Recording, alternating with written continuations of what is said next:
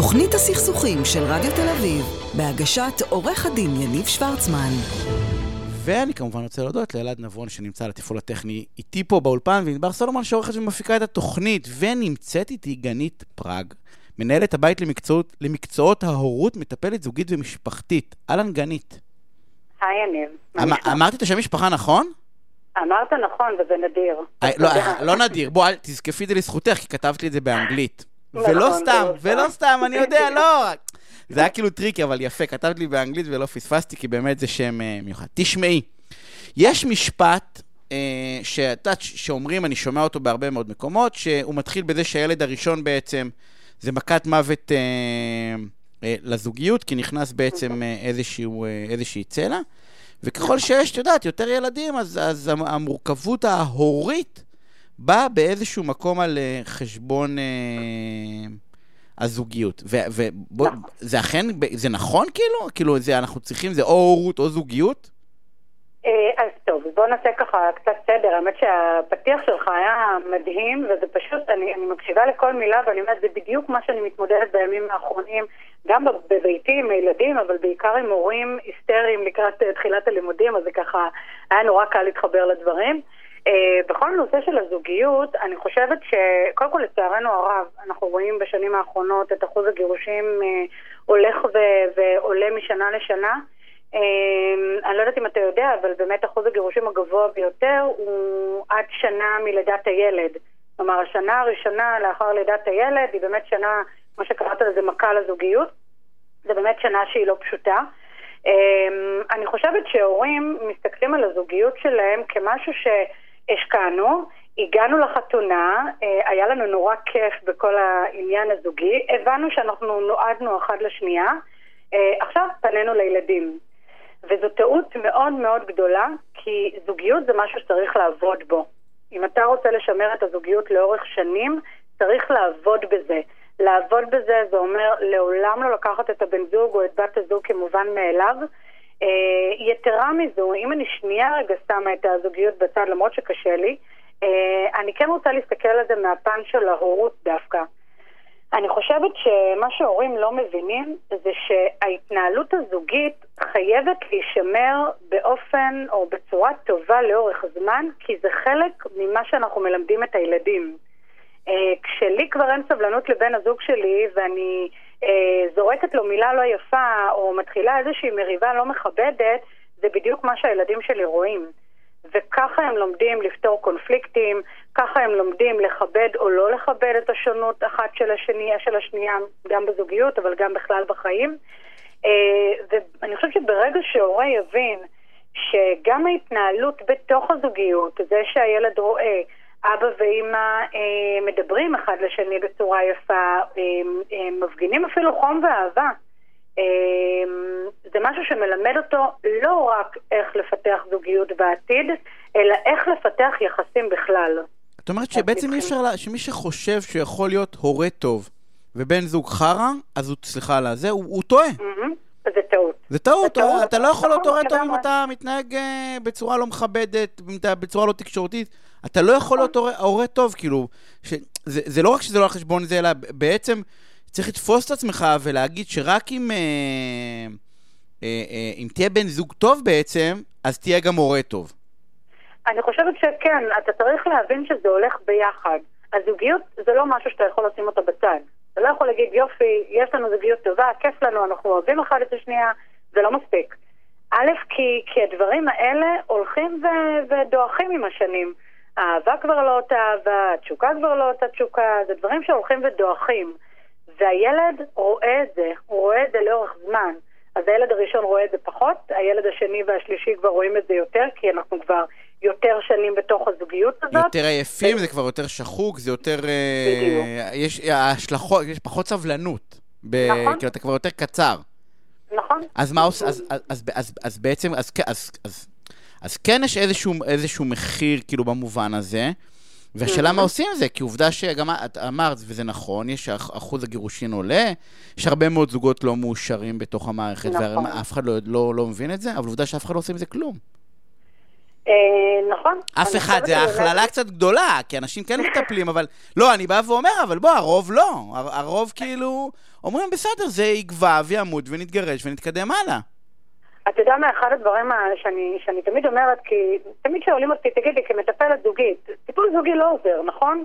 אז אני אומרת, זה לא נכון, זה נורא תלוי באיזה שלב מגיעים. הורים או זוגות, לצערי הרב, מגיעים לטיפול זוגי הרבה מאוד פעמים, או הרבה מדי פעמים, שנייה לפני הרבנות. זאת כבר די, זהו, זה נגמר, כבר לא ממש בא לי, אין לי על מה לעבוד, בואו רק נלך נעשה וי, כדי שנגיד שניסינו וזהו. ואז זה לא אני עובד. חושבת, בדיוק, ואני חושבת שיש הרבה פחות זוגות שמגיעים בשלב מוקדם. השלב שבו אתה כהורה מרגיש שמשהו בזוגיות שלך הוא לא כתמול שלשום. אה, כבר אין לך סבלנות לבן הזוג או לבת הזוג, אה, אתה כבר פחות רואה בו אה, בן או בת זוג, אתה רואה יותר כשותף אה, לדירה, זה הזמן לבוא ולהגיד, רגע, אני רוצה להמשיך להיות הורה טוב, זה אומר שאני גם צריך לתחזק את הזוגיות הזו. זה הזמן ללכת לטיפול, זה הזמן לבוא ולבדוק מה קורה איתי. אני, אני גם חושבת שנקודה נקודה מאוד מאוד אה, חשובה, אני תמיד מלמדת את הסטודנטים, וזה משהו שמבחינתי מוביל אה, ברעיון המרכזי שלו, זה שאנחנו כהורים הם modeling 24/7 עבור הילדים.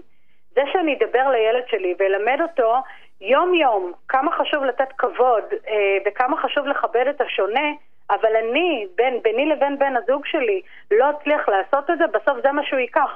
וזה לא משנה כמה אני אחפור לו בראש על הכבוד ועל, ועל קבלת השונה. כי הוא יסתכל עליי ויראה לוקח- משהו אחר. בדיוק. אז, אז, אז את בדיוק. יודעת, אז אני בא ואומר, אם אני מחבר את זה לאחוז הגירושין, ואני מחבר את זה לזוגות הלא מאושרים, אולי זה מסביר למה אנחנו הופכים לחברה יותר ויותר אלימה.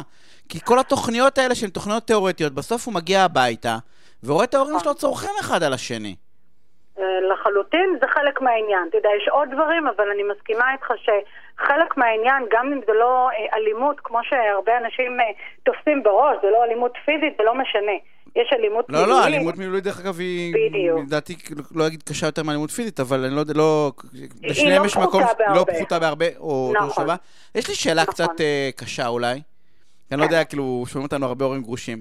אם אני בוחר להתגרש לפני שאני בוחר לעבוד על הזוגיות שלי, אני, אני, אני בעצם באופן מודע, אה, לא אגיד, פוגע בילדים שלי? את מבינה? כאילו, וואו, זה... אני יכולה להגיד לך שכשאני נכנסתי לתחום, אה, קיוויתי שהתשובה תהיה אה, לא.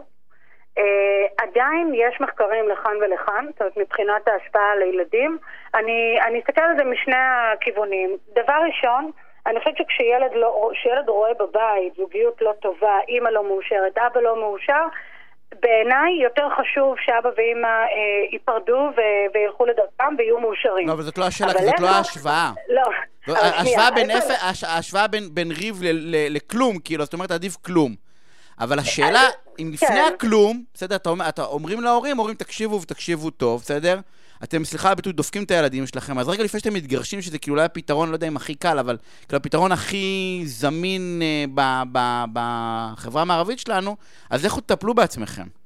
אז קודם כל התשובה היא חד משמעית כן, אבל כמו שאמרתי קודם, לא להגיע כבר ב- בשלב שאתה אומר, טוב, כבר ויתרתי, אבל אני אעשה וי כדי להרגיש שאני הורה טוב. אלא באמת ללכת בשלב יותר מוקדם. מה שרציתי להגיד קודם זה שאם, כי, כי הרבה מחקרים מדברים על זה שהאם באמת עדיף לראות הורים מאושרים או הורים לא מאושרים, בשורה התחתונה, אם לא יהיה תהליך בזוגיות וגם כל אחד בפני עצמו, בסופו של דבר ההורים ילכו וימצאו כנראה זוגיות דומה, מאושרים הם לא בטוח שהם יהיו. זאת אומרת, זה לא בטוח מה שהילדים יראו. אז חד משמעית לשאלתך, תעשו טיפול, תטפלו בעצמכם, אבל הרבה הרבה הרבה לפני שהמחשבה על פרידה בכלל עולה. אבל, אה, שרק כשמתחיל קשה לנו, אבל את יודעת מה? עובדה שלא הולכים לטיפול.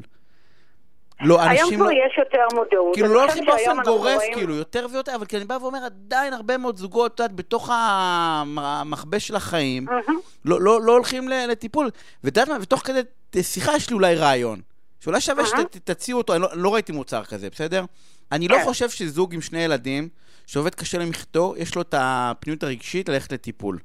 אני חושב אבל שלהורים שלו, של אחד מבני הזוג, לפני שיש בעיה, בלי שיש בעיה, לא צריך להגדיר בעיה, או אחד האחים, או הדודים, או החברים טובים, תפנקו אותם בשעת טיפול. אל תקראו לזה טיפול, תקראו לזה לחזק את הקשר הזוגי. אנחנו יודעים שקשה להתמודד, לתת להם את ה... את ה... לשים להם את הרגל בדלת. אז קודם כל, אתה יודע, זה נורא נחמד, ואנחנו מקבלים הרבה פניות אלינו למרכז של הורים שרוצים לתת ייעוץ שינה, או הדרכת הורים, או איזושהי הדרכה זוגית. אני יכולה להגיד לך שהדרך שאנחנו בחרנו, שהיא יותר קלה, להורים הרבה יותר קל לפנות לעזרה כשמדובר בהורות שלהם. כלומר, לבוא להדרכת הורים ולא לטיפול זוגי. מה שאנחנו עושים, אנחנו בכלל אצלנו בהכשרה, בתוך הדרכת הורים מכניסים את הזוגיות בהורות.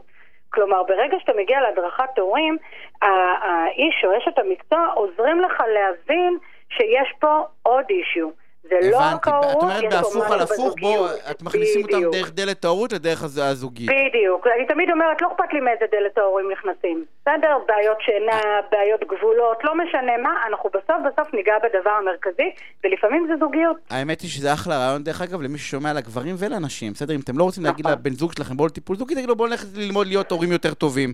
ומי לא לא יסכים לזה את זה. הרי? בדיוק. אז אה, דרך שמה. גלית, אני רוצה להודות לך אה, על השיחה המרתקת. הזאתי, אה, תודה ושיהיה לך. ערב אה, מהמם.